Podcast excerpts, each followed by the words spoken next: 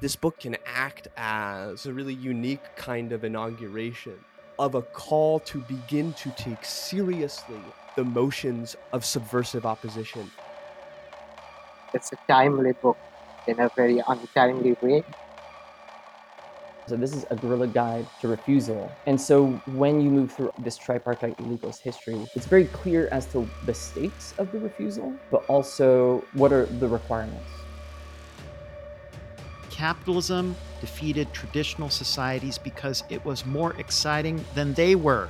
But now there is something more exciting than capitalism itself its destruction.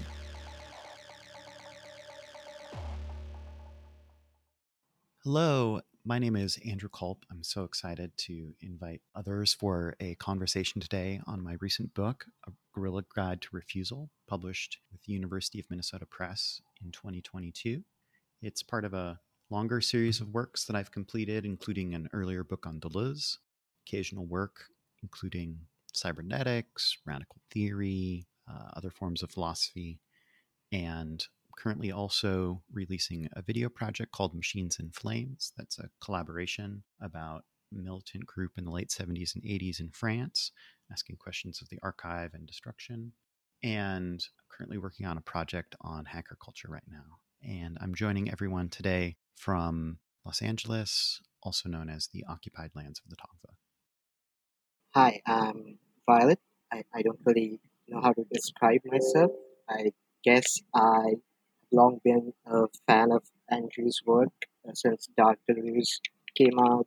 Also a reader of Hostis, which Andrew is involved with. Yeah, I've long been looking forward to this book. I am situated in India. I think this book especially has been really interesting in light of all the events that have happened over the last few years, like the global insurrections that took place in 2019 and then the pandemic and then the shifts that have happened within the political hearing and it also speaks to the kinds of impasse we face today so in that sense it's it's a really well I, I, I was going to say it's a timely book but maybe in a deleuzian sense it's an un, it's an untimely book so yes i'm really looking forward to discussing uh, the book Hi, uh, I'm Will. I'm a graduate student. I work primarily on the philosophy of disability and the later works of Michel Foucault and the relationship between abnormality and receptions and perceptions of anarchy and social order. I've long been interested in Andrew Culp's book uh, work. of course, I, I'm interested in this book. I'm here for the conversation, but yeah, I, I I'm excited for this conversation precisely because I think Andrew uniquely taps into the problem in radical political theory of grappling with movements of divergence, of error, uh, and their relationship to the contemporary problem of biopolitics in a sort of second order cybernetic world. So I'm excited to speak with everyone. Uh, hi, my name is Jose Rosales, pronouns they, them. I've known Andrew for a while, friend, collaborator, accomplice. Also, uh, share some editorial responsibilities for Hostis. and just happy to be here to have a conversation uh, with Andrew's second book um, because it was a um, unique experience to chat with you, I guess, throughout the writing of the first one. And so this is going to be it's going to be interesting. That's so exciting to have everyone here today because we've sort of known each other in a variety of roles.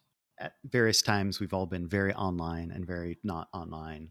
And so it's great to have this conversation online, but hopefully spilling out into the world and taking on various manifestations beyond just a conversation. Would someone like to start?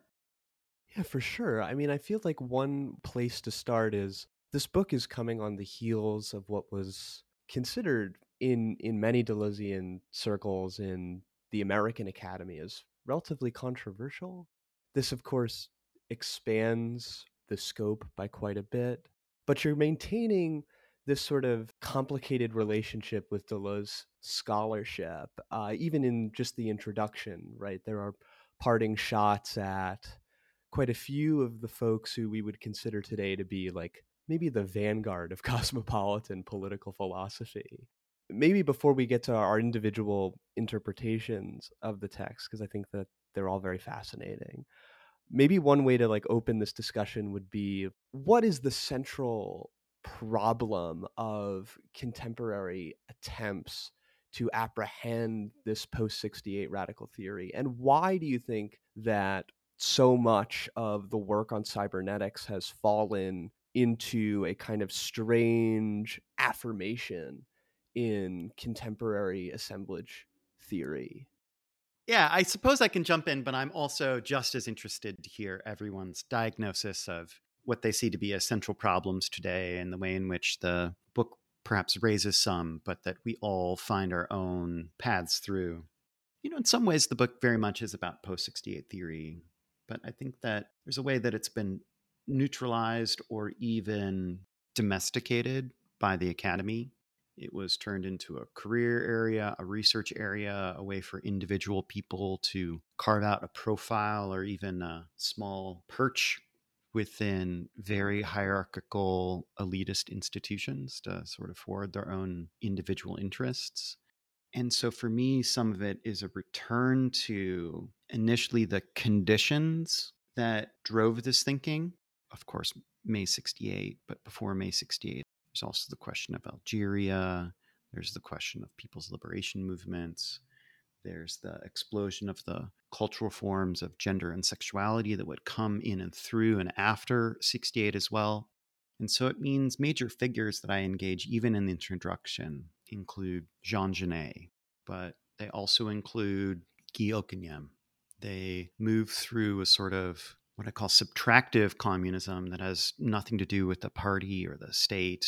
And it's about thinking how those conditions have shifted and changed and where we are today. So I suppose the, the opening even is this diagnosis that cybernetics and its sort of differential metaphysics really does describe so much of how social theory and social thought, governance, movements themselves seem to operate and it's become a very convenient diagnostic system that people use, but it's kind of become a little too convenient, especially if we look at its proximity to its rise within public policy as a response to the race riots of the 1960s, to the forms of military warfare that are dominating right now. In some ways, cybernetics is an explanation for why Ukraine is currently succeeding where Russia is not because they've adopted a much more autonomous form of warfighting that cyberneticians helped embed within US, Western, and NATO war doctrine for decades now.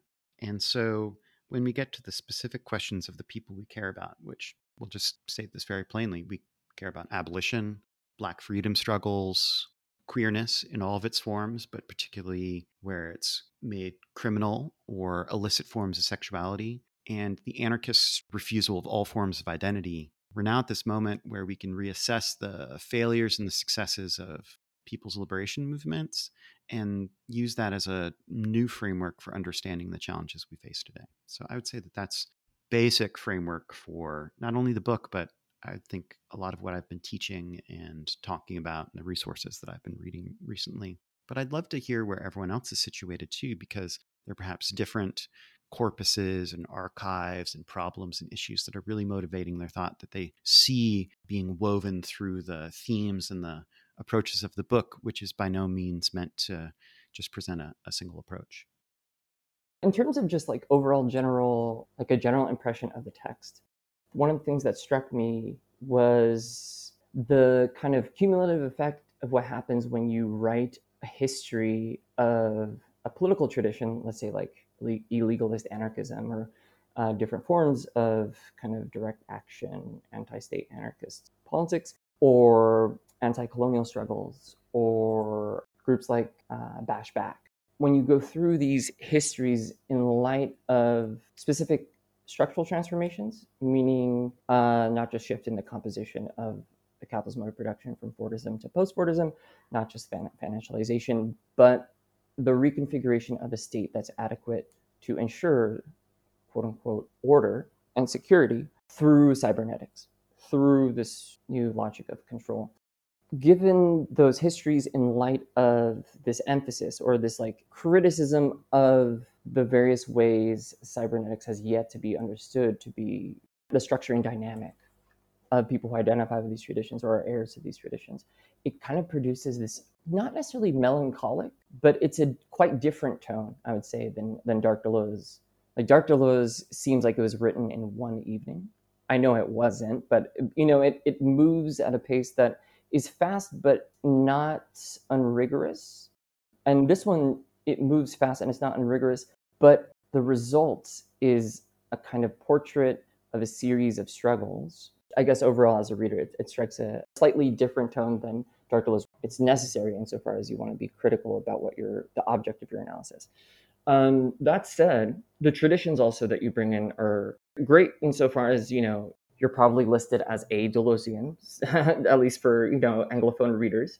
But you know, in the very beginning, we have Johann Most, we have Lucy Parsons, we have the Haymarket Martyrs, and this is all about you know propaganda by the deed, and that situates things historically in a moment where there where illegalist anarchism is in its ascendancy and it's just about to meet over a century long series of defeats and oppression and repression that moment begins this uh, what in my mind this is how i formulate the book to myself when i was uh, reading it is that it's divided into three parts and each part is an illegalist history of something the first being an illegalist history of the abolition of capital and state, an illegalist history of sexuality. So Foucault has the history of sexuality, that part could be the illegalist history of sexuality. And the third is just the illegalist history of bodies, meaning chattel slavery, settler colonization, colonization, and the national liberation struggles, and anti-colonial struggles that would come in response to that. And so this through line of illegalism is at least there in some respects. But the reason why I said the tone is a bit different when contrasted with uh, cybernetics is that what you're left with, and I think it's not it's not a paternalistic gesture. It's not uh, this kind of distanced uh, kind of you know ruthlessly critical, you know, but we can't do anything about it kind of thing. But it really drives home the point, which is just necessary for anyone invested in liberatory politics. It emphasizes the point that um, anyone who identifies themselves as in some way an inheritor of these traditions, whether it's Black radical tradition, anti colonial struggles, uh, illegalist anarchism, uh, some version of these have at various points in their best moments been an internationalism. These are various configurations of internationalism. But what you have by the end of the book, by analyzing forms, the most recent configurations of power, is that you have a series of tactics, maybe even strategies, devoid or divorced of not just a presently existing global movement, there's no global communist movement, etc. But there has yet to be some semblance of an internationalist framework, and that the internationalism that has replaced that um, is the international of you know capitalist peace or you know a resurgent uh, you know czarism in the form of Putin to reassert a new form of global peace. That for me was the not necessarily shocking, but it really stood out in terms of this is a guerrilla guide to refusal and so when you move through all these three, this tripartite illegalist history, um, it's very clear as to the stakes of the refusal, um, but also what are the requirements. Um, if there's going to be a politics of refusal, at least how does it answer certain questions or re- renew traditions that it inherits and yet cannot be effective without?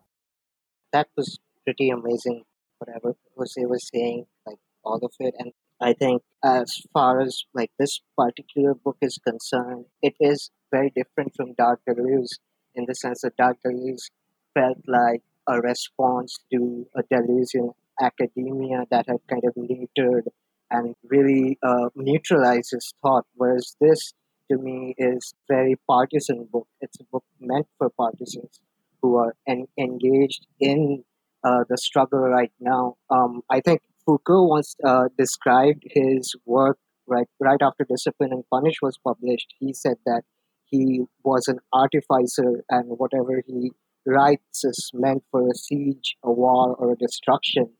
And so this book to me feels like it's in the same lineage, like it's doing the kind of cartography of our modern political terrain and providing us with the tools and weapons to be able to proceed with respect to the roadblocks that we've encountered.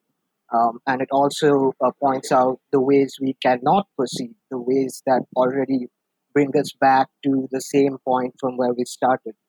I think Jose put it in a very brilliant way that running theme through all these chapters is that they are essentially illegalist histories. They're criminal histories. They're histories that were forged in the underground in spaces of fugitivity and not the official history of historians or positive political projects.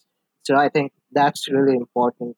And now, just to go back to what Will was saying earlier about Deleuzian affirmationism in academia, I think what Andrew said regarding cybernetics is really important. I, I think he said something in the chat that cybernetics is often a solution in search of a problem, and the book has no time for a technical fix. I think, in a strange way, the cybernetics, um, the cybernet, the vision of the world offered by cybernetics uh, matches up with the vision of uh, we see certain people who at least claim to be Deleuzians, like um, we know the Negri's camp, etc., uh, who also envision communism as this sort of network that ultimately integrates everyone and uh, runs on the basis of some global citizenship and in a way like this integrated whole this this unitary system that has uh, absolutely kind of um, uh, sealed off all the holes and somehow managed to um, i think there's a section of the book that describes this really really well how the social is first cut up and then through these processes of self-organization based on environmental inputs the social is kind of reconstituted higher up and in a way it seems like it's almost autonomous and what it is is essentially the pure administration of things and which ironically was also Engels' vision of communism, wherein the government of men would be replaced by the administration of things. So for me, this book is not only a book for partisans, it's a book that has a very partisan uh, vision of communism, which is at odds with a vision of communism that is ironically the cybernetic vision of the world itself. I couldn't state it any more beautifully than people have so far. The the book itself doesn't do any deep genealogical or historical work, though I do have a project where I'm slowly working through some of this. But I think that we're picking up the right strands where, let's say, utopian socialism of the 19th century is very much about this post enlightenment rationalist blueprinting of the right world. There still is a strain of anarchism still strongly indebted to all of this. Everything from Fourier's phalanxes and planned communities to digital solutions to questions of voting or of representation and large meetings and sort of councilist approach. And I just don't have much time or appeal to this. And I'm really going back to that very early notion of the archy that we know from the archive, but is also a deep Mycenaean word. Actually, it's pre Greek about authority, command, being able to say something and have it immediately enacted in the world, and an anarchy that refuses to appeal to any sort of authority. So that means not doing things in the name of the people or of true democracy or any of this. It really means a world without any of those appeals.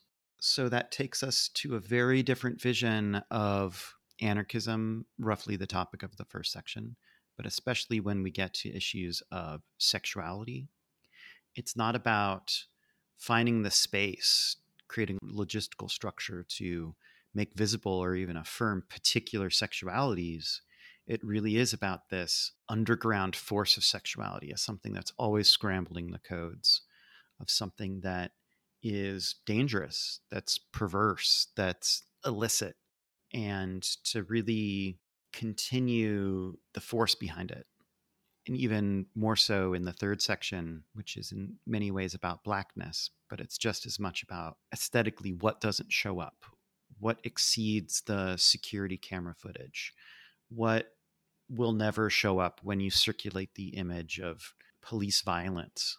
What can we do that's not about appealing to the putative innocence of a subject who didn't deserve it, which would then thus apply that others do? and instead talk about the very means of civil society that we've built up and an outside to it. This means that it's not prefiguring any particular new world. So it means it's also a departure from that slogan from the anti-globalization movement that people are you know, planting seeds of the new world, that they're creating a world where many worlds are possible. And instead, it's really indulging this moment that Jose and I have been talking back and forth for almost a decade now. This fun determinant of the phrase that says, another end of the world is possible. To really understand these sort of deeper passions, this move towards anger, these desires for getting revenge on the people who make us work in such exploitive situations or that are committed to white supremacy in their core. And I suppose that means this project isn't for everyone, but it does mean that we've all found each other because we share these feelings and these desires on a certain level. And that that's really what the project of this subtractive communism is as well. It's about finding others who share these deep desires, these sort of perverse, fugitive, criminal, anonymous moments, and to give form and force to them. This giving form and force is precisely why I think this book is particularly unique in its relationship to the archive. So, what I find so fascinating about it is that, for example, you know, Violet was talking about, you know, the relationship between these undercurrents, these historical undercurrents and figures that are in Foucault's work, right? But they manifest almost primarily as figures to be captured, right? Whether it's the vagabonds in the punitive society, the disabled children in psychiatric power and abnormal, or the levelers and the diggers in society must be defended. And they give us an account of the present. But what I think this book does that is so interesting is while it does talk about you know COINTEL, military manuscripts on how to handle insurrection, subversion, it posits itself through the motions and eyes of these figures who have to dwell in the metropolis. It doesn't steal from the archive that has to control and command the forces that redirect bodies, but instead it sees the archive in these movements. So, in a certain sense, it has this sort of dual relationship to being a partisan book of genealogy. But what I think it, it, it has going for it that is extraordinarily rare in political philosophy is that it begins with a refusal of power, which then allows it to say, okay, what can I then say about truth? What can I then say about the political? What can I say about the anti political or opacity? It doesn't begin with a relationship to truth that then says, okay, what can I speak to power? How can I depose power? It refuses the absolute necessity of having a discussion with power. And I love the way in which you say, like, this book has no time for that. And in that sense, I think it has a particularly contemporary relationship to the archive that it's building up and the practices within those archives, right? The anonymizing of victims of police surveillance and police violence, the, the tactical use of anonymity immediately as a practice and also both a weapon in the construction of this underground current. It's not a royal science of political opposition, it's the opposite of that. And I think for that reason, this book in some ways can act as I think in some ways a really unique kind of inauguration of a call to begin to take seriously and honestly the motions of subversive opposition that manifest not in the everyday, but in the gray night of political control. Because we, we can talk about these figures throughout history, like, you know, the refugees or the figure of the scoundrel that uh, Farge and Foucault and Deleuze and others find in their work with the GIP, but they're always going back to the royal document. They're always going back to the lettre de cachet. They're always going back to some means of of violence. But what we find here is the location and identification of whether it's illegalist violence or subversive anarchist queer violence that manifests from the other side. So in many ways, I think this book could be called anarchaeological, which I think is a rare assertion. Thank you. Well, that's a lot. I, I will not be commenting on everything that you just said, um, but it did make me it reminded me uh, two things. Is for the second part of the book on criminality, you know, it, it's largely dedicated to uh, history of the criminalization of sexuality, specifically homosexuality and specifically queerness. There are chapters within that part that are a bit longer, and you have a sustained engagement with Preciado, which I thought was really just kind of a, the best intro of the pitfalls and virtues of Testo Junkie as experiment, as uh, helping himself to uh, the name of Marcos, but saying that as a deprivatization of Subcomandante Marcos's name as a Spanish person, saying that as a figurehead of an indigenous movement in Mexico. Uh, I thought those passages were spot on um, and also reminders because there were parts of that book that I didn't remember as so problematic. So Preciado is funny throughout that section. There is this figure that I kept thinking of with Chris Chitty, rest in peace, recent publication of Sexual Hegemonies, which is the unfinished uh, PhD dissertation that he was working on uh, UC Santa Cruz, and it was edited by Max Fox and it was put out. And his text is Max Fox had a pithy formulation of to to bring together or to return the history of sexuality to a history of property. And the book does an amazing job, even though it's incomplete, at kind of mapping out what that would look like and really posing the question why, at a certain particular period in certain histories of nation states, is it advantageous for a state to grant rights, legal rights, visibility, representation to historically marginalized communities, specifically on the basis of their sexuality, their um, anti normative sexuality? And the book is largely focused on same-sex practices. And so it is a, it's it's the perfect kind of marriage between Foucault and Marx that people have wanted for a while. So in some way, when I was reading your uh, the second part, you could have uh, done a reconstruction or like given your own genealogy, but really with Chitty's publication, it was almost a thing of like it's true to this theme of the guide and this conceptual persona of the guerrilla. You know, how does one navigate certain terrain, a certain um, condition of struggle and condition of production and a condition of oppression and a condition of how you become a subject. It's one of these um, moments, I think, that really pay off because, as you're saying, Will, throughout Foucault's entire work, there are these figures that he latches onto. And they're always the surplus. The, the surplus, they're the marginalized, they're the excluded, um, or they're the included excluded, or they're the medicalized, you know, whatever apparatus of power defines a certain moment or a certain regime, the most excluded, the most marginalized, and the most surplus and the most superfluous uh, in society are the ones who engender it, embody it in a very material way the most. In a weird way, I think the, the, the theme of a guerrilla guide or guerrilla philosophy that you're trying to build throughout the book, which is predicated on what you call the underground, really comes out again here in the second part, especially in light of um, thinking of how Foucault treats the subjects of power in his works. And there is the kind of like well-known uh, criticism of Derrida of, well, you know, the, the thinker who talks about institutions of power has never said anything about the university.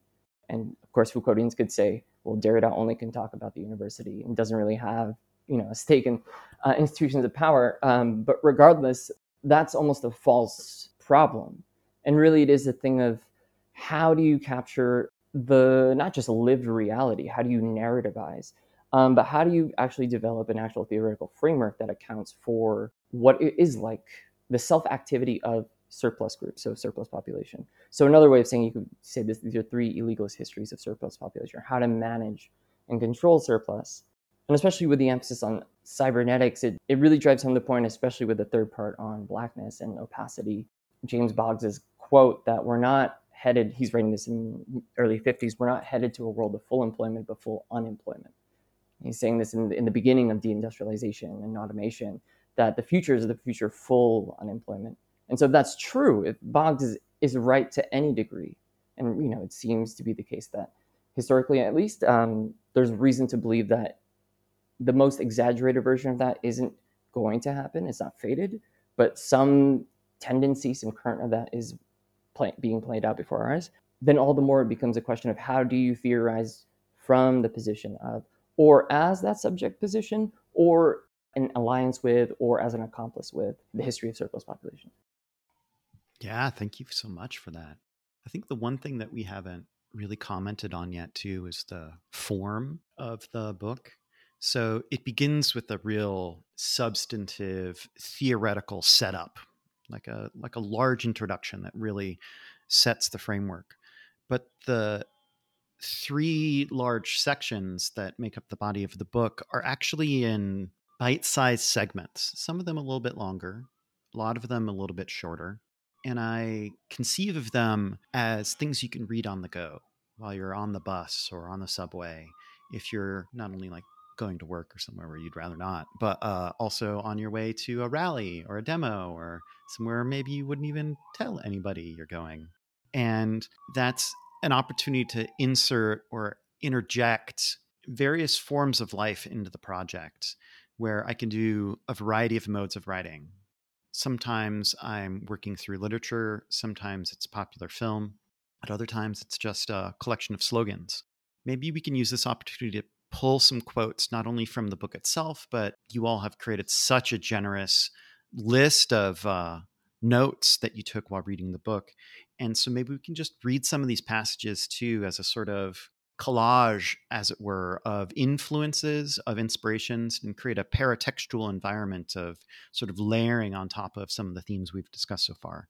So maybe I'll jump in by starting with on page 23 in the introduction, I sort of close out a section by simply giving a whole page of slogans that I think speak to the force of this partisan account for partisans, this sort of not yet world, but of this uh, intersecting series of struggles that don't always look like they're working together, but in fact make up this fabric of resistance and all of the holes that are opened up through this sort of new cybernetic world that we're in. So I look initially, as we talked about, to turn of the century, which is to say 100, 150 year old classical anarchists who had the fiery slogans free the class war prisoners from the International Workers of the World, that which is maintained with blood and fire through blood and fire shall fall, which is from Ricardo Flores Magón. We're at war, but it isn't a war against another nation, but a never ending war within our own country, from Marie Aki, which is maybe sort of we're seeing a resurgence of this right now when people are trying to triangulate how to deal with Russia, and it's the no war but class war. And then also, everything that is beautiful and great is achieved by the dangerous march of humanity and always against God, masters, and government, from Virgilia D'Andrea. But then I move on to the new left, who constituted themselves in a time of global wars, creating a sense of independence through exclamations like, Art is dead, burn the museums, baby, from the up, up against the wall motherfuckers. Bring the war home from the Students for a Democratic Society. Be a hero, be a marginal, graffiti and chants from Brazil in 1968. Peace, as in a gun, peace now from the SDS National War Council or Leonard Peltier Defense Committee's The Indian Wars Are Not Over or newer strands that really sort of take up these same notions in our current moment. Act up, fight back from Act Up. No justice, no peace, which really congeals around the Los Angeles riots in 1992. They only call it class war when we fight back, class war anarchists say.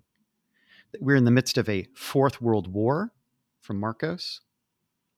Bash back slogans be gay, do crime, which I'll say has been graffitied all around the neighborhood I live in within the last few months. And I see my neighbors complaining about it on Facebook and I laugh. Um, as well as Stonewall was a riot. And then an insurrectionary one I've been hearing from my friends in Olympia say, We're here, we're queer, we're anarchists, we'll fuck you up. Hands up, shoot back. And we cannot accept defeat. Half of us are packing heat which maybe is a little over the top, but I think gives us a, a feeling of where things are going and perhaps where things have already been in a lot of other places. Um, so maybe I can invite some of you all to find some of these other quotes to create this sort of woven paratextual collage. I have a pretty big one. It's from page 160. So I'm just going to read the whole paragraph out because I think it's worth it. Abolition reminds us that the common is not a good form of biopolitical production that can be wrested from unscrupulous hands any more than, than our plantations, prisons, or the police. As Tiqqun can see, the project of abolition is set against those who desire an incestuous relationship with imperial pacification that it, that can be identified in those fawning over fantasies of biopolitics without police, communication without spectacle, peace without having to wage war to get it. But just as importantly, on the level of strategy, abolition also contends that forces of domination will not be defeated through a grand dialectical negation. Rather, abolition offers a different definition of communism, whereby the common is the shared efforts of those who oppose this world. Its coordinates are determined through an ethic of civil war. Its struggle is not an antagonistic battle against any particular institution, but a diffuse warfare against the biopolitical fabric of subject positions that hold the world in bondage. Yeah, I just wanted to read it out because I think that this gets the stakes so magnificently right. So I just wanted to read that quote out. I have the whole thing simultaneously underlined and highlighted because it's so good. Um, there are two I had in mind, but I remember in the conversations before this one leading up to this, uh, there was a suggestion from you, Andrew, of like bringing in quotes from things that we were reminded of when reading your text. And one is on the trap that lays in wait when you do this kind of urban guerrilla game of a politics or an insurgency through images. You know, it's not just like a media, it's not just the armed struggle on the ground, but you know, the cultivation of the media persona of guerrilla or guerrilla and how that circulates. Um, so there's that. And also there's one on refusal, and it's from Blanchot's early writings. Blanchot kind of articulating the necessity for refusal to be uncompromising. That is absolute, it's categorical. And later on in these political tracks that are from the same period, he's writing a letter to someone, uh, responding to a letter. Um, and it's a, it's a question about his relationship to his Jewish identity. And he says, by what I mean by this refusal, this communism without heirs, literary communism, all of this is ultimately leading up to a position or to trying to articulate the fact that even us who were once slaves, you know, exiled, you know, kind of itinerant, even if we're now free, it means we're not free until those who are oppressed are free. And when the other is free, we can't say we are free. It's just that now we can say that we're not enslaved. And so he has this kind of unflinching commitment to this level of refusal, which kind of ties into there are passages there where you engaged with an essay on self abolition, written from the perspective of someone writing as a white person, and what to do as someone committed to abolitionist politics with the privileges and with everything that comes with being white in spaces of you know revolt, insurrection, etc. I'll read the passage on on the image and this kind of like duplicitous nature because I like the practices of how to look at images that come up in the third part as well. So this is from Claire Fontaine, and um, it's an essay where she's kind of just looking at this one Red Brigade's photo of the kidnapping of Idalgo Macchiarini. He's manager of this C. Siemens uh, factory, and it was the first kidnapping actually that they did, and he was released like 30 minutes later. But it went whatever viral for that time, etc. But um, so she writes that the doctrine of the Middle Ages, analyzed in the King's Two Bodies, teaches us that the monarch is a body natural and a body politic, together indivisible, and that these two bodies are incorporated in one person and make one body and not diverse bodies, that is, the body corporate and the body natural. And so moving on, she says, so for the Red Brigades, they thought that they could reverse this understanding of if you murder the physical body, you can murder the symbolic body. Meaning, if you eliminate the physical iteration of power, then you can eliminate the symbolic residual effects of power. And so they thought that this practice could take the place of a pedagogy. And it needed a pedagogy without, quote, and is the slogan, striking one to educate a hundred, end quote. This is what was written on the uh, placard that was around this person's neck. So one can read the slogan in the famous 1972 photograph of Idalgo Macchiarini, the man who will be freed a few hours later. He looks to his left in the direction of a rifle barrel pointed to his temple, and to his right, another rifle barrel is set against his cheek. A sign hangs from his neck where one can read Red Brigades on the first line, and lower down, hit and run, nothing will go unpunished. Strike one to educate a hundred, all power to the armed people. The prisoner here is no one, he is an example because he is the object of an exemplary gesture and a subject of a new education. That of the change in the struggle and the balance of power to a thoroughly radical, quote unquote, testimony through life. And uh, this is how she formulates it not a just image, but an image of proletarian justice. And so that's how she uh, kind of presents this. And the reason why I thought of this is because the figure of the Guerrilla here isn't uncritical as it appears in your work. And really, you do a good job of like making sure that it's not proposal for guerrilla warfare or some rehabilitation, some crude re- rehabilitation, but what to do with that history insofar as we are the inheritors of that history. And so it comes with certain problems. And so this is the last paragraph, uh, which kind of problematizes the figure of the urban guerrilla. Um, she says, this revolutionary pedagogy of exemplarity brings with it the fact that we no longer see, properly speaking, the singular human that the entrepreneur represents, but we are called to see capital incarnate. In reality, we should not see what we see in this photograph.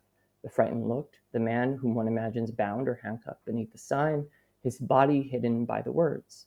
For the unveiling machine, supposed to educate a hundred, poses the same problem as all other methods of education, above all those with an emancipatory goal. One always sees in them something other than what they mean to show, and what one looks for in them is first and foremost the means of emancipation from this education itself. Thus, the photograph poses a problem. It stages the same myopia of interchangeability normally applied to the bodies of the exploited, but here used on the bodies of those in power. It is a mirror that multiplies the blind spots. The threat of the weapons makes the physiological body shine forth and blots out the abstract body of power. I think I'll try to to return back to the text. And one thing that I find really fascinating in and I know we've discussed this already at length when it comes to certain desires to govern the revolution and attempts at apprehending the cybernetic in a supposedly revolutionary way to create groups that through what you'll call the logic of the uh, disjunctive inclusion, which we get from Difference and Repetition, Deleuze's metaphysical treatise that was also his doctorate d'etat, and the logic of sense. I'm going to just take one sentence rather than a long paragraph, which is just going to be uh, it's actually outside of the section that deals with the metaphysics of escape and the metaphysics of divergence, but I actually think speaks to it really powerfully, which is ultimately guerrilla war is a clandestine operation premised on the power of escape, which serves the decisive element in asymmetric warfare, which is this idea to me that a politics of the multitude that we've seen proliferate in response to the works of Roberto Esposito, Antonio Negri, you know, and even contemporary works on body and voice and the multitude is an inability to leave forms of life as that which fracture into free play, an inability to allow free play. And I believe guerrilla logic allows for an actual deposition of the problem of constituent politics. That the dream of a biopolitics without police is simply the dream of police, of an apologetic of the police, to allow for the policing of the revolution to continue. And I think that this book does a a remarkable job of utilizing this logic and in a sense participating in the same intimation or gesture that we sort of find in insinuation. Because this this book does not take the same route as say this is not a program or the introduction to civil war or even the cybernetic hypothesis where you know, Guattari's later works must be dragged out and shown for their complicity in a particular cybernetic disposition towards democracy. Instead, it allows these aporias to stand front and center. And in my work, this is a problem that has absolutely plagued the biopolitics of disability the most lauded texts, the most lauded individuals in disability studies are those who, at the end, are always attempting to prove a universality in the common that reifies productivity among aberrant bodies, that in a sense simply just inaugurates the same processes that we see starting up from the physiocrats in the 18th century of finding and producing problems. The definition that Andrew gave of cybernetics as a technicality in search of a problem is for me the absolute problem that sits at the heart of a lot of simple forms of just cybernetic governance even when they're oriented in such a way to produce what they think is a sort of unified and peaceful political constituency. So for me, that one sentence spoke out to some issues that I try to grapple with. Absolutely. And there's this challenge where identity has always been a strange category for me as someone who started reading Deleuze quite young, who's getting out of this sort of uh, Hegelian dialectic of recognition. But it's not something that I want to completely get beyond and sort of tell people that that's just identity politics. I think that the constitutive elements that make up identity are interesting resources. Sometimes they're also bearing the weight of a history that we're looking to throw off. And so something like, let's say, race, while absolutely being a scientific creation of the era of colonialism, is not just some empty illusion or construction that needs to be ignored as if either it's to be reversed through some sort of material process or accommodated for, as it's often done through things like anti discrimination law. I just want to interrupt really quickly. There is an amazing tweet that I saw maybe six months ago that's making the same point. Uh, and someone said, uh, Yeah, you know, my apartment's a complete social construct, but I still have to pay rent. And I was just very grateful to that person because that is exactly the logic of this social construction of race or whatever of yes it is socially constructed and the person that it applies to is taxed in some way they're they pay a penalty one thing that I do in the introduction to the section on blackness is I go to this essay about negative identity politics, in which it says, How do we find these places where we are situated and mine them for resources to sort of to work and to still keep the vision of liberation and struggle in our mind rather than just sort of representation, accommodation, neutralization to make things irrelevant. And I'll note that it's tough. It's tough. It's so easy to get burned out. So I don't want to overemphasize the necessity for struggle at the expense of people who just, you know, need to survive. That there needs to be a logic of transformation. There needs to be theory of transformation. And I think so many of us no longer have one. I think that's one of the major problems that I see that I've been addressing in this work in particular. That so many people have given up on theories of transformation, and all they are willing to do at this t- this point is co-option, reform, accommodation. And so, one of the histories that I find is through it's actually through mental illness, so not exactly disability, but but absolutely related to disability. And it's this group, the Socialist Patients Collective, and they disappeared, but they're at the sort of height of this escalating period in Germany. Some of them would go on to join the RAF or some of these other armed groups. And their slogan was make illness a weapon. And their formulation was that capitalism made us ill. And there's this sort of like grand dialecticism to it that maybe we should be suspicious about. But capitalism made made them ill, so that means that they need to deepen and lengthen the illness because it's something that capitalism cannot properly accommodate. It wants us to work. It wants us to be productive. It wants us to be able to treat that illness so we can go back and be, you know, contributing members to a society. So instead they push the other side of the dialectic and they say, well, if it wants us to do all of these things, let's go the other way. We'll be unproductive. In fact, unproductive to the point in which it becomes a problem in all of these formulations of like problems, the women's question, you know, the quote unquote Negro problem, the idea here is not to stop people from being a problem, but it's to actually to increase the problem. How do we become a problem? And so let me just quote this um, from an art piece that came out of the anti-globalization movement that I have an ambiguous relationship to. It's a little too hip. I note that it's too hip in the book, but I think that it gets at this attempt to create a theory of transformation out of the material we're working with. So it's quite important.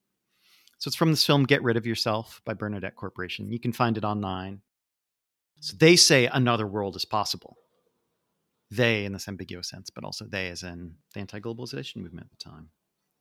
But I am another world. Am I possible? I'm here, living, stealing, doing cocaine, subtracting myself from the bad movie of urban love stories, inventing weapons, elaborating the complex constellation of my relations, building the party. They say another world is possible, but we do not want another world, another order, another justice, another logical nightmare.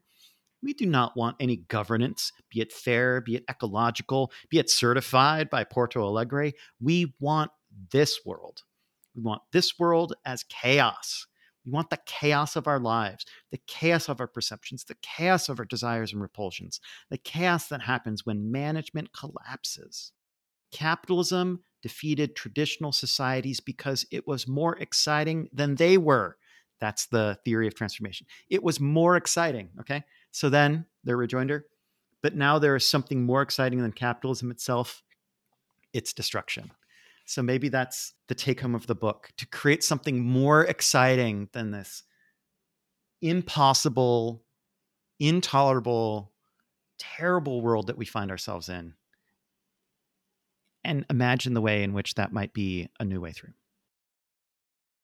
That was amazing. I just want to build off of what you're saying about transformation um, because let me just find that quote. I think it's again in the final chapter, Communism at the End of the World, where you talk about reappropriating space. You also talk about how biopower depends on dispossession, on separating people from their primary means of subsistence, and that's how it's able to make us dependent on the state, and how life life outside the state becomes an impossibility like bringing this back to the issue of transformation, what can we do today? I think one of the major problems we are facing precisely is that many of the means that are needed to simultaneously live and struggle together are out of our reach. And whenever that problem has come up, there are always these other groups, um, well, we could just broadly call them the governmental leftists, who would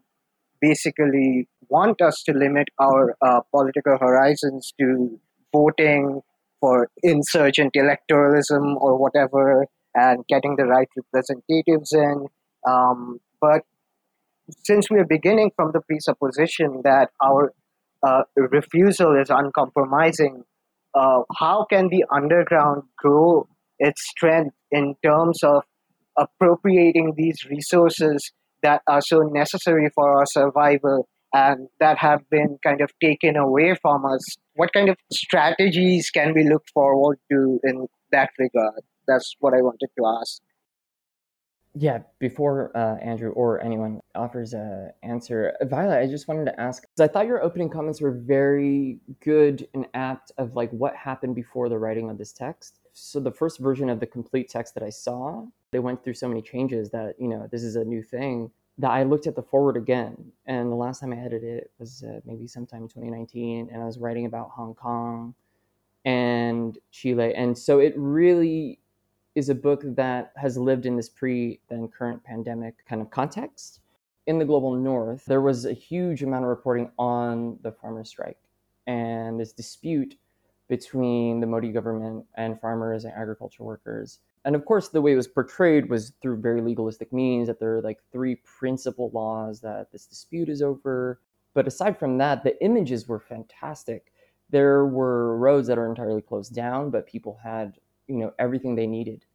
they had like foot washing machines, they had tents, they had food. It was the closest thing to the Paris Commune. I mean, okay, fine, I'm being a little facetious, but to your point, how to reproduce your life and how to reproduce a struggle begins from being able to reproduce your life in, in a struggle. Obviously, it shouldn't be the totality of, of that logic. That's how you end up in this self cannibalization of a group given the kind of like uh, historical framing or the metric of Chile, Hong Kong, the cyclist struggle, which presented a really interesting moment where it was exciting to watch the recomposition of kind of lines of struggle, uh, alliance, solidarity, internationally speaking. And precisely because up until then, really, as whatever, um, the moment of the 60s and 70s was huge and important. Everyone inherits something from that.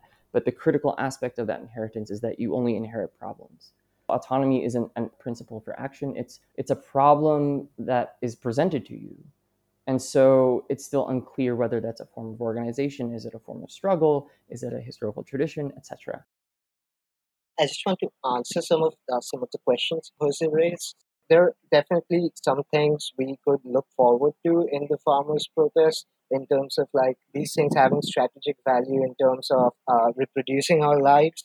There are definitely food kitchens that were set up, and almost everyone was welcome to enter those food kitchens. And what was really amazing about the strike was it was mostly of a legalistic character. Though there was one moment where it kind of broke off from that, and I'll just come to that. But um, it was mostly of a legalistic character, but we also got to see a very sustained low intensity struggle that lasted over a year, even during the pandemic when there were lockdowns, etc. So the farmers were kind of like unstoppable. They just kept going on and on, and at uh, at some point, the media just stopped reporting about them because the idea was like they would go away if they received no media attention, but they just kept on and on and on until the government had to relent. It was about these farm laws, which would like further corporatize the agricultural sector. So, so there was one interesting period of break within that. I just want to mention that, which was 26 January 2021 um, which is Republic Day here in India, when some sections of the farmers broke off from the official representatives and walked to the Red Fort in Delhi, and the whole march took a more insurrectionary character, like buses were vandalized, etc. And that ultimately led to the government uh, accusing the farmers of being anarchists on live TV and then the farmers' representatives said that no, actually, these are like bad apples who have come from somewhere else and they don't represent us. Those were like the official trade unions. And this is something that always that we've been seeing for a while now, even during the Shaheen Bagh protests against the Citizenship Amendment Act and the National Registry of Citizens um, before like the political opposition, the official political opposition took up the protest, there was almost like these uh, spontaneous displays of rage and fury in the streets. Tires were burned, and people were occupying spots. And it was the liberal opposition that kind of uh, really suppressed this protest because they were like, "You have to, you know, engage in civil protests. You can't do this." And so these people were like, again, picked out, identified as bad examples. There was a Muslim scholar named Sharjeel Imam who suggested, uh, he suggested a blockade basically in a city which is kind of important for like the economy. And then he was uh, denounced as an anti-national by the government and then the left, the liberals, etc. I mean, the governmental left who have like official representatives in the parliament, the liberals, etc. Basically said that well, we do not agree with him, but we support his right to free speech, which amounted to nothing. His he he got imprisoned, and um, yeah, that's that's been a recurring problem over here. That like there's this huge grip of like legalism and official political organizations on uh, protests whichever sectors it may come from, which kind of always neuters them. Um, but hopefully, we are getting to a point where the anger and the frustration, the daily humiliations, the rage that is building up will like overflow and go beyond the grip of these official political representatives, and there will be something else, something better to look forward to. Yeah, I'd be curious to hear other scene reports or images that people might associate with the perspectives presented in the book. Of the earlier introduction, it actually did a tour traveling through a few of these sites. It began with the question of camouflage, which actually took us to the ZAD in in France near Notre Dame des Landes, where there's been a agricultural and anarchist environmentally based resistance to the development of an airport for almost 50 years that was finally canceled, or Macron said he canceled it. I'm not sure if he made it permanent. Every year or two, they would send in about a thousand riot cops to try and clear the forest where these people were squatting and preventing the development of an airport. And there is this heightened escalation of tensions in around 2018 or 2019 where people just started using the land itself against the riot police, you know, because they're all geared up and they've got their clear shields and their face masks that they're trying to to use. And people just started throwing mud and other natural earth on them and it completely blocked them and prevented them from being able to clear it once again in addition to farmers dedicating their tractors to blocking roads and things like that and then I went to uh, what was going on in Palestine at that time too. There was a an uprising where people were just storming a few fences. And of course, there's this sort of obscene question of the aesthetics and the line of sight that happens there, where not only are there encampments of IDF and other forces sort of literally shooting down on the people um, at the fence, but there are even people who set up in um, scaffolds to watch it unfold as if it was just like a gross, terrible show. So, this spectacular element. But in the midst of it, there was this remarkable moment where people were carrying tires to just light these enormous fires that would obscure the whole line of vision that allow people to create a new sense of collectivity. And within it, I found these striking images of a woman in black who had to be old enough to be the mother of a bunch of the teens who are, you know, like throwing rocks and the other things that people do at this type of event. And she almost seemed to sort of become the smoke and become the fire. I think a little this was a little too new materialist, which is a, uh, why I moved beyond it. But I think it captured the politics of material in a way that I wanted to. That in many ways gives the sense of a struggle of this subtraction, of this illegalism, of not exactly creating a new world, but of having these other forms of struggle that are completely unintelligible and rejected by the Leninists and the Social Democrats and the party politicians all alike. I'm wondering what are what are other moments or other images that struck people as they were reading, uh, either ones included or ones that were conjured up um, that ran parallel. Uh, actually, just the thing you said about the March to Return, the Great March to Return. It was. It's funny that you mentioned that. When I even from the beginning of the text, when you know you kind of like separate out or kind of analytically distinguish between the reference, possible reference for for the term Guerrilla is it an actual armed individual, part of a cell? Is it a tradition or is it a framework or what are we doing here? And by virtue of it being a framework for this text, that at least commits it to something that's other than just taking up arms. That struggle can look other other ways, and actually, the pitfalls of armed struggle remain the pitfalls of armed struggle.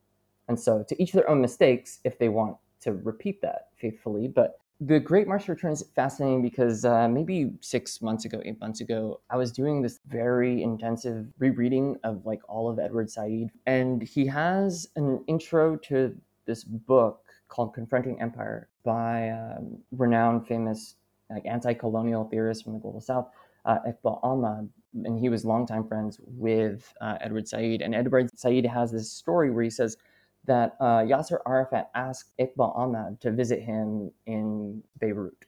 This is before the 1982 Israeli invasion of southern Lebanon. And so Edward Said and Iqbal Ahmad go. And when Iqbal Ahmad gets there, he takes a tour, a survey of the southern region of Lebanon, where Israel would eventually invade. And he came back with a full report and said, Look, you may have people on the ground, but what are you going to do about their air force? And Yasser Arafat's like, Oh, you know, doesn't really take it seriously so the thing that was interesting about this is like the accumulation of these kinds of experiences for someone like Iqbal Ahmad led him to propose to Arafat in place of this, what if you organized a march, just you know, a march to the border, you know, peaceful, you know, it's very, it's very Martin Luther King, very civil rights. Um, and so he's not trying to be innovative. He's not trying to say, oh, this is something new that's never been done. Uh, it doesn't have the pomp and circumstances and the spectacle. It doesn't have the mythology that's been created around the figure of the you know someone who's martyred. And of course it you know it was never implemented. It was striking to see that happen so you know so many decades later but also striking in terms of longevity and efficacy that a suggestion like this like you know decades later has such an impact. And so then it at least makes you play the counterfactual game which i think any good kind of reader of history you have to ask the question what if that if it was done in that context in that moment would the strategic impact have been greater than it was, you know, in 2018? These experiences led him to try to encourage Palestinian guerrillas to not fetishize their weapons. You know, and even Edward says like it's this thing that you do, you just shoot a gun in the air to celebrate. But even just that gesture was indicative of a tendency, and you know, this is kind of what Guattari calls like the Leninist break, where Marxist Marxist Leninism or Maoism or Trotskyism becomes a catechism and it becomes ossified. You have to say certain phrases, speak a certain way, etc., etc. So that was something that came up as I was reading it, and so I'm glad that you brought up the Great March to Return because throughout the text I kept thinking of Iqbal Ahmad as this Guattari's kind of correlate from the global south. You know, this like itinerant but insanely sophisticated theorist, strategist, and someone who just had an insane amount of time to spend with people um, and having those experiences be rich, epistemically rich for the construction of theory. One example I, I really appreciated was what we find in the weaponization of what the white spectacular economy of exposure. This idea that, and violent reality, that whiteness lays claim to blackness insofar as they force it to participate in the spectacle in such a way that violence on black bodies becomes media that can be filtered through and consumed by and for the strengthening of white identity politics. And one thing that I really loved about the way in which you then utilize the politics of opacity is you show that this fetishization of exposure, this desire to attest in the name of whiteness that one must become white or disappear, the weakness there is this strange fear of the disappearance. That in fact, there's this horrifying element of whiteness that disappearance becomes the object of absolute anxiety. And what the project of selectively anonymizing protesters that are worthy in the name of the project to be anonymized and leaving white bodies to be exposed to systems of surveillance shows the absolute limit of this desire to never disappear that the most counter revolutionary figure here is the citizen that always wants to be present in the agora and speak in its name and speak through its whiteness. I think that example there, for me, this question of a very particular kind of reversal through weaponization was something that that I've always found particularly fascinating and is a current in so much work that is fundamental to what you're discussing in the text. What it makes me recall a little bit about this question of immediate reversibility is the Toul prison riot. Right? There's this popular I've not seen it. It's done by HBO or whatnot, so I'd imagine it's not that remarkable. But there's this upcoming documentary on Attica uh, that mentions the Toul prison riot. And what I found so fascinating about the depiction of Toul that comes from popular media is that it is this external attack on prison wardens, on the administration of life in France at the time. But what the GIP, what Deleuze, Foucault, Genet, and others see is a proof of intimate relationships between different sensitivities that can then, at very particular nodes in the execution of power, be reversed, right? Turn the prison cell into a barricade, turn the mechanisms that are meant to keep individuals inside the prison, that which keeps the wardens out. And it's these moments of immediate reversibility through intimate knowledge of subjection where one subjection becomes a weapon, whether it's the hysteric who exposes the psychiatrist as a performance artist who can't particularly identify this or that entity of an ailment that keeps the hysteric confined, or the disabled subject who throws their body underneath the wheel well of a bus in protest of a regime of penalized confinement. These moments in fugitivity that's always in relationship to a reversibility of the weakest nodes of empire is, I think, what makes this text. You know, it's not a transhistorical assertion, right? You make this clear in the first chapter that the cybernetic order has changed, and for that reason, the disposition of the guerrilla must change. But there is this kernel that shares a reverberation across all these examples in all of these extremely minor ways that show major incompatibilities and problems for empire. So for for me that guerrilla technique spoke to so much of what we've seen come out of radical political movement.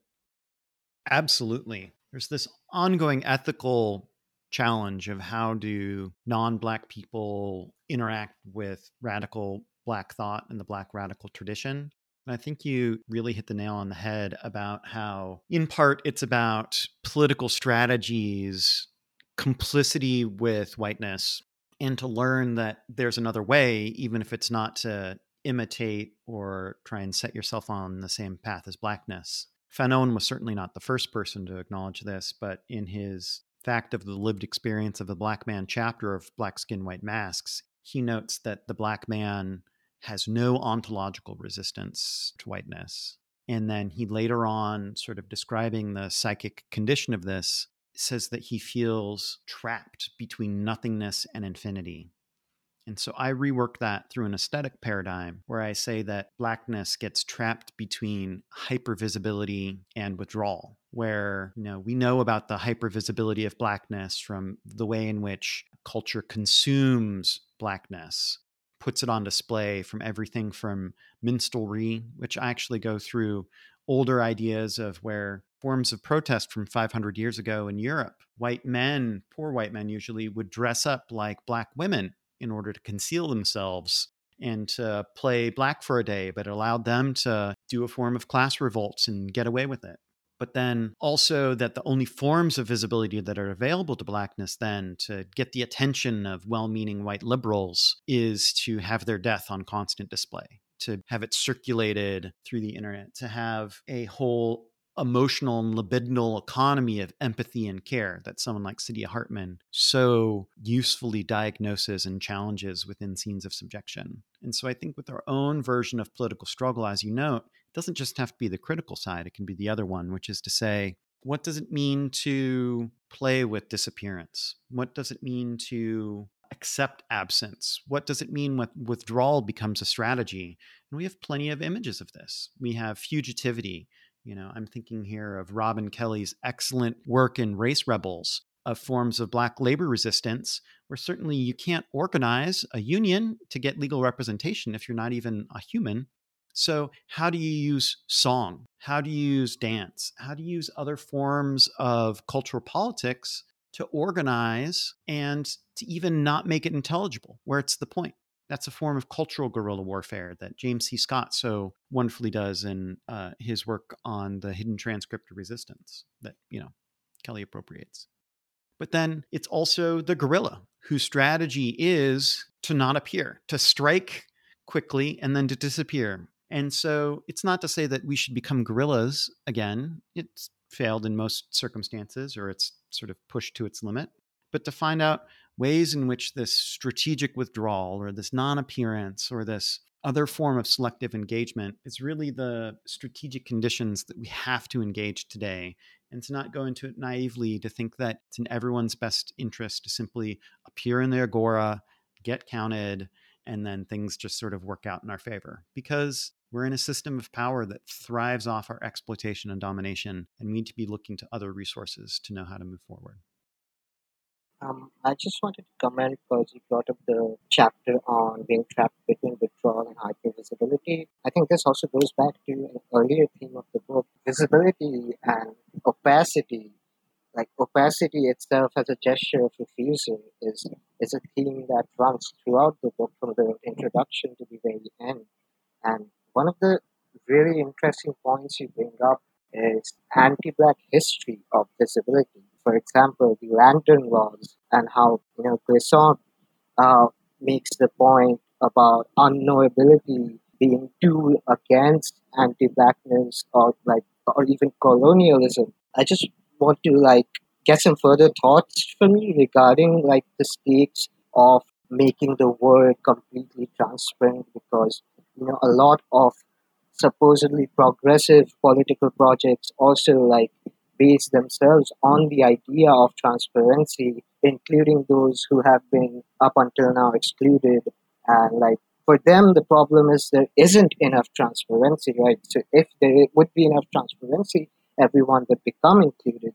And I think there's a really powerful quote in this chapter on being trapped between withdrawal and hypervisibility, where in a statement to the Humboldt Forum, Hartman and Christina Sharpe say that How do we attend to Black Death?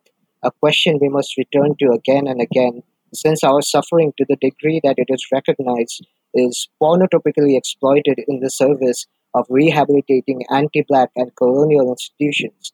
Don't use our death, our suffering, our lives, and our work to regenerate your projects. Don't turn our flesh into gold again. We do not consent to this. So I just wanted to uh, know your thoughts on like the stakes of this on fighting visibility as this force of domination that subjects us. Maybe I can very quickly say that he's not a very fashionable thinker these days, but I'm still very inspired by Homi Bhabha's psychoanalytic reading of the ambiguity of the native from the perspective of the colonizer and how the colonizer believes their own liberal project of rational scientific legibility or uh, knowability enough to be nervous about the native to the point where even if the native makes themselves completely transparent, there's even this supplemental remainder of them thinking that the native could simply be playing along and that this ongoing anxiety that there might just be something else that they'll never know that's always sort of in the background to me always seemed like a much more exciting case than that of you know someone like Judith Butler who where in the play or in the movement of performativity and its ongoing iteration just seems to be a sort of serial performance where for Bhabha it's this deep anxiety that shows a sort of weak spot in the incompleteness of the colonial project and so I would say that in the end, transparency is never possible. It will never completely get there. Even though there's this immense drive towards transparency, it's also some of the weakest portions of the forms of power that rely on it. Just think about this obsession with, you know, big data or quantitative reason that it's always looking for new information. It always thinks that there's something hiding outside it or behind it or in somewhere else. It's it's never really certain and it's always open to amendment. And so I think that this is precisely the space in which people can and will always hide. And it's where the undercommons, or even so much of Fred Moten's work on the cultural politics of blackness, or him drawing on the work of Nahum Chandler on the para ontology of blackness. Like I think this is precisely the point that deserves investigation, can continue being worked out. It's not a solution because it's like a topological hole that can never be filled but I think it's that outside there that can be productively exploited. Sorry if I'm speaking in sort of abstract theoretical terms here, but I think that that's the direction that the, the question absolutely took me in. Um, just to follow up on and kind of extend some of your comments, Andrew. I mean, it's almost now a kind of well known, off-sided, seemingly maybe for younger generations of theory people in academia like a kind of a, a performance of rejecting recognition, rejecting the master slave dialectic. You know, um, citing Kwame Ture, if the United States had a conscience, you know, it would listen to black people, but the United States has none, et cetera, et cetera. Uh, and so, meaning that the position seemingly, or maybe for some, loses its kind of critical edge. But as you were speaking, I was reminded of a few things. And uh, Violet, the passage where there was the Saidiya Hartman quote that you read out was spot on. Uh, recently, there was a memorial held in Queens, New York, by a South Asian, East Asian group called Red Canary Song and they were having a memorial for the six Asian women uh, who were slain in the shooting in Atlanta one of the speeches of you know eulogies or these like commemorations was emphasizing the point that the person whose name that we were all kind of saying their death wasn't inherently political. They didn't live to die for this cause. Which raises the question, and this ties into the Saidiya Hartman point, of what is the relationship between the history of the oppressed and desires for transparency and visibility? Obviously, restitution, sure, that's fine. But restitution, desires for recognition are contingent, are incidental to the construction of being oppressed, meaning the aim for visibility isn't inherent prior to the moment of immiseration, exploitation, etc. And it becomes a path, one path that has been criticized and rightly so, towards seeking justice. That leads me to a second point. So I don't know how long it's been. Maybe it's been a year. I have to check since the civil war in Myanmar, Burma has broke out. And very early on, when things started getting heavily militarized and protesters who were just there every day on the streets started fleeing to the rural countryside and then training to become soldiers, there were a few groups who started social media profiles and continue to maintain them throughout the course of the war. And one of them wrote in a night of just kind of being frustrated with the situation, said, If we lived in a just world, you wouldn't know my name. There's no reason for you to know who I am. And yet, this is what we've been reduced to to visibility, to transparency, to an image, to a name that circulates and gets tied to a place. Then you know it can be framed as well there are two peoples disagreeing or who have seemingly equal rightful claim to a piece of land which is again how every kind of dispute whether it's israel palestine pakistan india what, what anytime there has been a partition a carving up of the world by former colonial powers this is kind of the dominant framing of two sides you know equal in strength equaling right to claim uh, what they're claiming but all of that is to say that the kind of proclivity, I guess, of the text for opacity is in some way a better replacement, or it, it was uh, more refreshing than, let's say, just another criticism of the politics of, re- of recognition, of respectability politics. I mean, there's an entire, you know, bibliography, but it, it does kind of like follow, it's consistent with this attempt of theorizing or giving consistency to the actors and agents and their desires with respect to whatever type of subject of power they are made to become.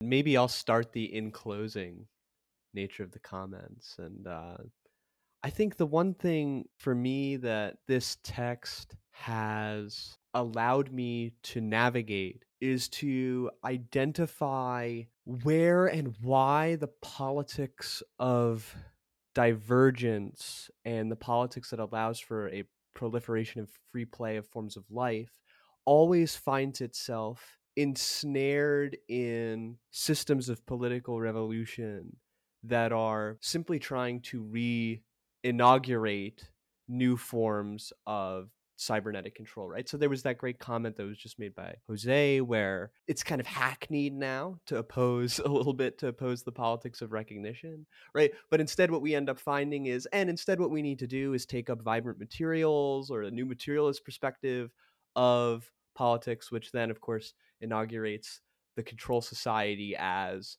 that which opposes the historical system of sovereign identification and the perpetual uh, ceremonies of power that come with it. So, what I think is helpful here is this book forces its readers in a very partisan manner to come to terms with divergent strategy. I think this book enters into the discussion of what spreading anarchy and living communism can look like in these moments that often look like flashes in the pan but actually gesture to a shared opposition.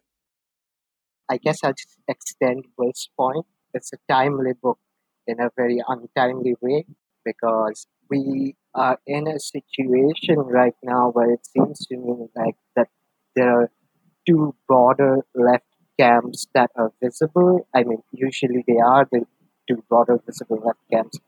One is like a very reactionary left camp that we there, there's recently been this magazine called Compact Magazine, named after a German neo-fascist journal that's being headed by Zizek and Nina Power, um, which is all about like in the face of uh, let's say the society of control and neoliberal governance, it's filled with this reactionary longing to go back to the old forms of classical liberal governmentality, the, the strength of the family, the nation, uh, the homeland, etc., a strong social democratic state.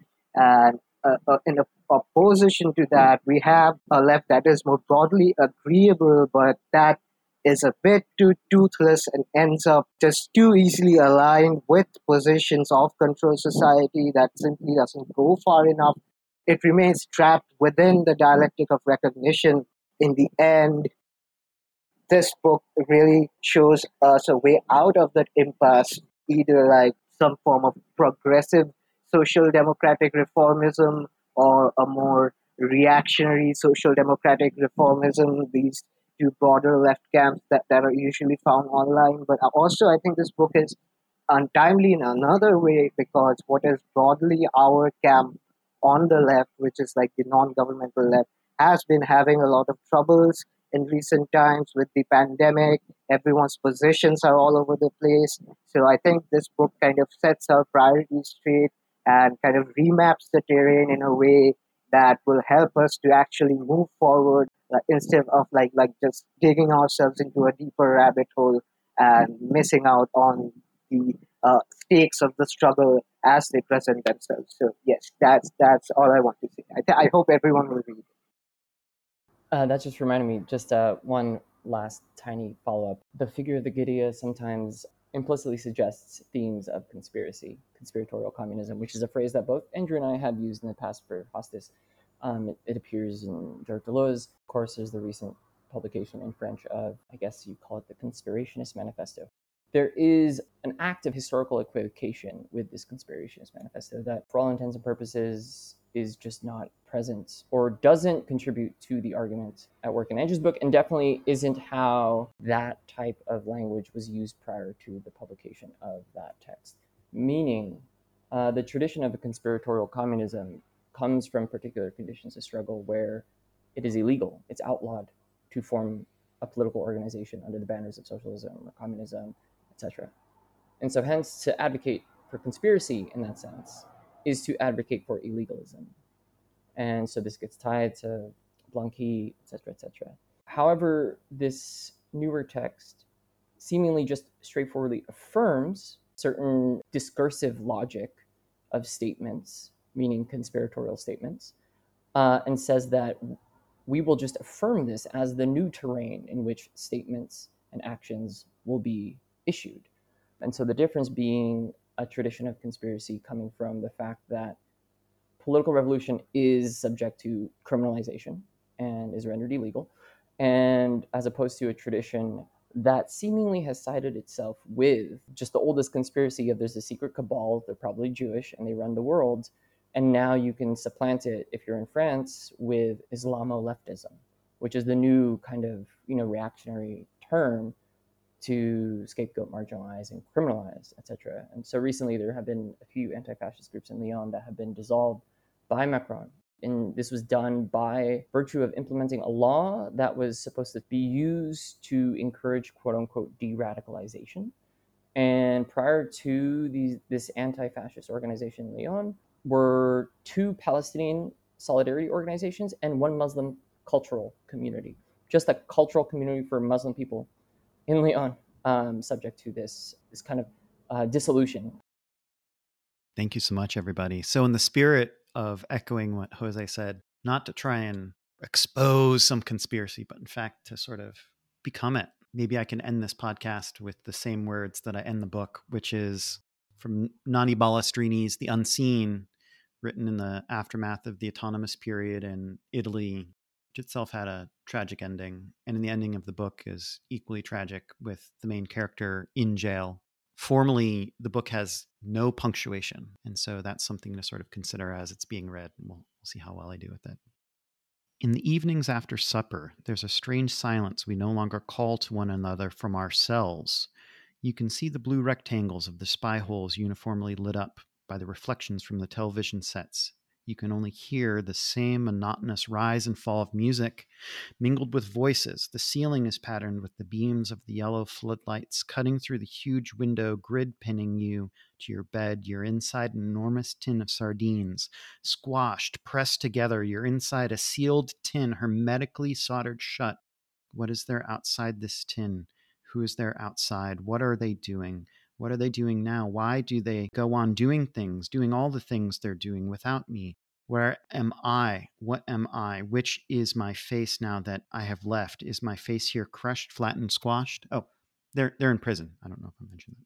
I broke the mirror with a leg of the stool. I threw all the pieces down the toilet. I flushed it. I flushed it five, six, seven times. I kept on flushing it. Stared at the black hole of the toilet, that black circle where the water rushed down. I put my hand inside it. Then deeper down to feel the bottom, I put my hand in it. I pushed my head down, but it wouldn't fit. It wouldn't go through the hole to come out somewhere else, to see out, to see where I am, where you are when we were a thousand, ten thousand, a hundred thousand. It couldn't be true that there's no one outside. It can't be true. and I feel nothing anymore. I no longer hear any voice, any sound, any breath. It can't be true that outside there's only a vast cemetery where you are can hear you me i can't hear i can't hear you i can't hear anything anymore. Suddenly floodlights cut through the darkness they fill the cell with light. When the opaque morning light slid through the bars and the window grids things in the cells regained their usual banal ordinary appearance. We began again to think and imagine. How could we see how we could make ourselves seen outside that prison that was becoming a cemetery, that place of greatest silence, where no message, no voice, no sound passes in or out any longer, we looked at the problem of how to regain communication with the outside world. We decided to launch new protests to break that deadly science. We began by beating the bars during the night. We'd agree on the time for this. At exercise, we had no watches, we had no alarm clocks, but we could see what time it was on the television sets that kept on all night. Thanks.